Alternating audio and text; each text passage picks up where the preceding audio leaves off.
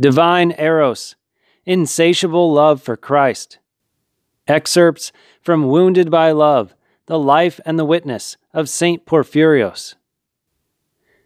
Whoever wants to become a Christian must first become a poet. That's what it is.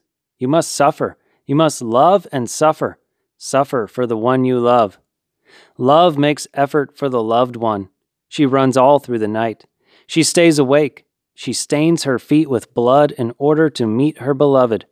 She makes sacrifices and disregards all impediments, threats, and difficulties for the sake of the loved one.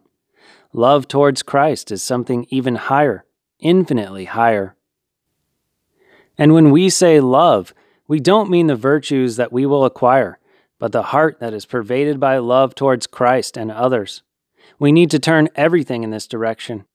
Do we see a mother with her child in her arms and bending to give the child a kiss, her heart overflowing with emotion? Do we notice how her face lights up as she holds her little angel? These things do not escape a person with love of God. He sees them and is impressed by them, and he says, If only I had those emotions towards my God, towards my Holy Lady and our saints. Look, that's how we must love Christ our God. You desire it, you want it, and with the grace of God, you acquire it. But are we inflamed by love for Christ? Do we run to the Beloved when we are exhausted to find rest in prayer? Or do we do it as a burdensome duty and say, Now I have to do my prayers and prostrations? What's missing when we feel like this? Divine Eros is what's missing. Prayer of this kind is not worth the saying. Indeed, it could even be harmful. If the soul is disfigured and becomes unworthy of Christ's love, Christ suspends the relationship because Christ does not wish uncouth souls in his proximity. The soul needs to regain her composure in order to become worthy of Christ. She needs to repent, even unto seventy times seven. True repentance will bring sanctification with it. You mustn't say, All my years have been wasted, I'm not worthy, etc. Instead, you can say, I remember all the empty days when I didn't live close to God.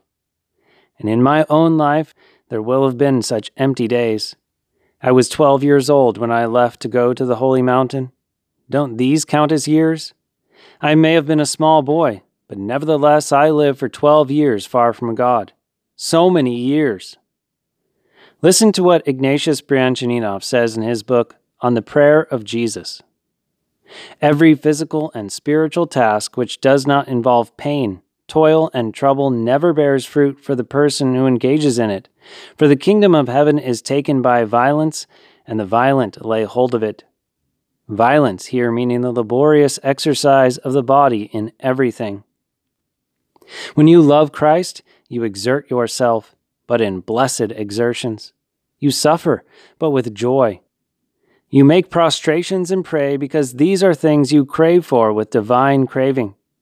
They are at once pain and longing, passion and yearning, and exaltation and joy and love. Prostrations and vigils and fasting are exertions which are made for the beloved, exertions in order to experience Christ. But this exertion is not made under duress. You don't protest and rebel. Whatever you do under compulsion is very harmful both to you and to the work you are doing. The pressure and coercion provoke opposition.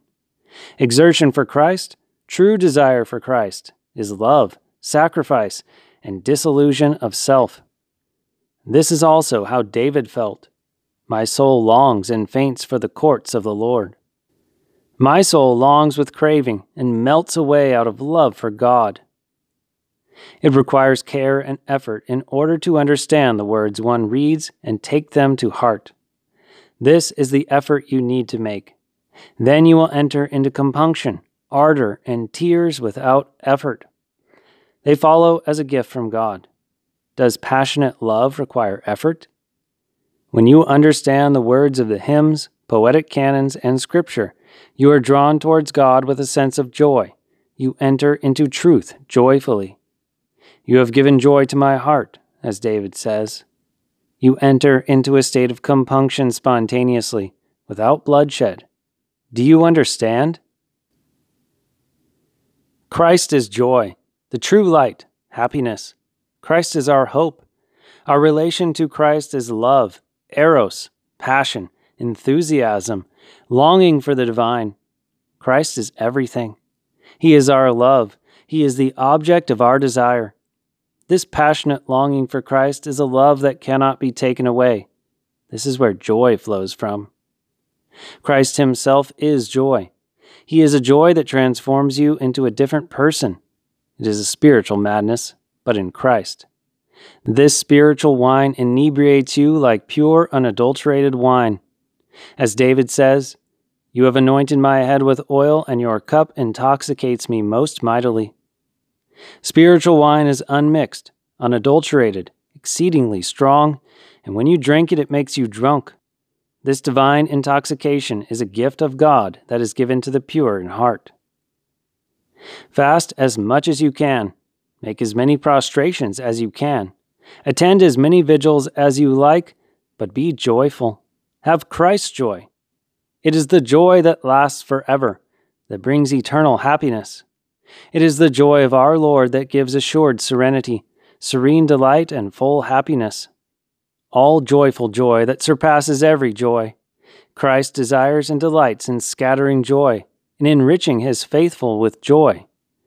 I pray that your joy may be full. This is what our religion is. This is the direction we must take. Christ is paradise, my children. What is paradise? It is Christ. Paradise begins here and now. It is exactly the same. Those who experience Christ here on earth experience paradise. That's the way it is, just as I tell you. This is right. It's true. Believe me. Our task is to attempt to find a way to enter into the light of Christ. The point is not to observe all the outward forms. The essence of the matter is for us to be with Christ, for our soul to wake up and love Christ and become holy, to abandon herself to divine Eros. Thus he too will love us. Then the joy will be inalienable. That is what Christ wants most of all to fill us with joy, because he is the wellspring of joy. This joy is a gift of Christ. In this joy, we will come to know Christ. We cannot come to know him unless he first comes to know us. How does David put it? Unless the Lord builds the house, they labor in vain that build it. Unless the Lord guards the city, the watchman stays awake in vain. These are the things our soul desires to acquire. If we prepare ourselves appropriately, grace will bestow them on us. It's not difficult. If we acquire grace, everything is easy, joyful, and a blessing from God. Divine grace is constantly knocking at the door of our soul and waiting for us to open so that it can enter our thirsty heart and fill it. The fullness is Christ, our Holy Lady, the Holy Trinity. What marvelous things! If you are in love, you can live amid the hustle and bustle of the city center and not be aware that you are in the city center. You see neither cars, nor people, nor anything else. Within yourself, you are with the person you love. You experience her. You take delight in her. She inspires you. Are these things not true? Imagine that the person you love is Christ. Christ is in your mind. Christ is in your heart.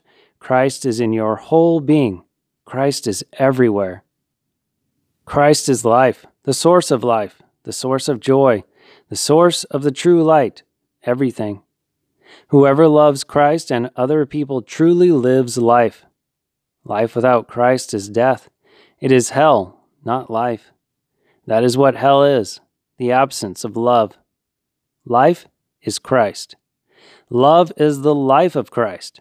Either you will be in life or in death. It's up to you to decide. One thing is our aim love for Christ, for the church, for our neighbor. Love, worship of, and craving for God. The union with Christ and with the church is paradise on earth. Love towards Christ and towards one's neighbor, towards everyone, including enemies. The Christian feels for everyone, he wants all to be saved, all to taste the kingdom of God. That is Christianity, through love for our brother to arrive at love for God.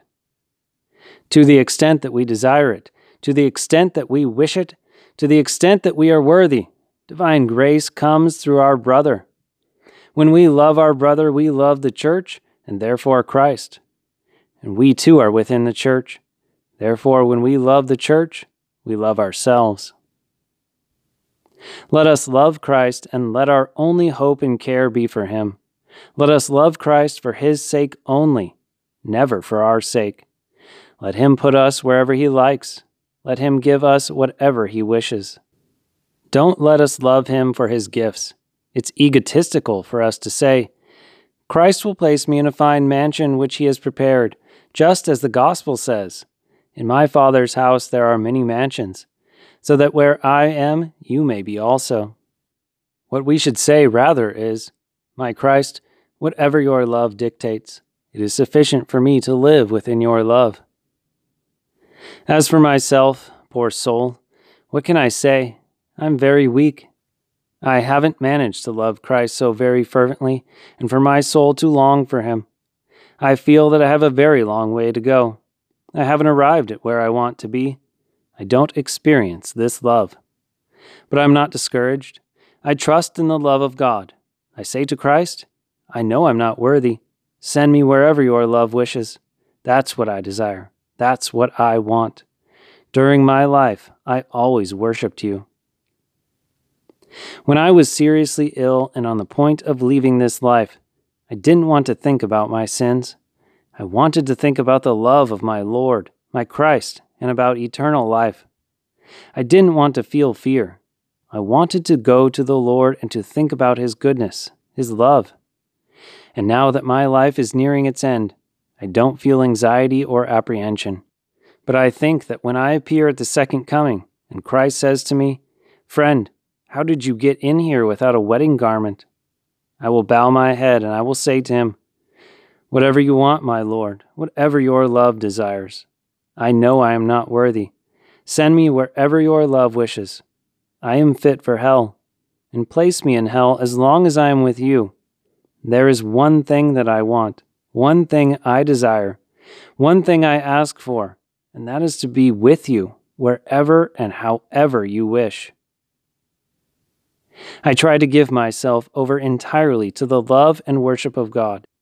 I have consciousness of my sinfulness, but I live with hope. It is bad to despair, because someone who despairs becomes embittered and loses his willingness and strength.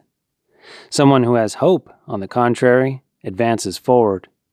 Because he feels that he is poor, he tries to enrich himself. What does a poor man do? If he is smart, he tries to find a way to become rich. And so, in spite of the fact that I feel weak and that I haven't achieved what I desire, I nevertheless do not fall into despair. It is a consolation to me, as I have told you, that I don't cease to try continually. Yet I don't do what I want to. Pray for me. The point is that I cannot love Christ absolutely without His grace. Christ does not allow his love to show itself if my soul does not have something which will attract him. And perhaps I lack that something, and so I entreat God and say, I'm very weak, O Christ. Only you, with your grace, will be able to allow me to say along with St. Paul the Apostle, It is no longer I who live, Christ lives in me. That is what preoccupies me. I try to find ways to love Christ this love is never sated. However much you love Christ, you always think that you don't love Him, and you long all the more to love Him. And without being aware of it, you go higher and higher. Love makes effort for the loved one. She runs all through the night. She stays awake. She stains her feet with blood in order to meet her beloved. She makes sacrifices and disregards all impediments threats, and difficulties for the sake of the loved one. Love towards Christ is something even higher, infinitely higher.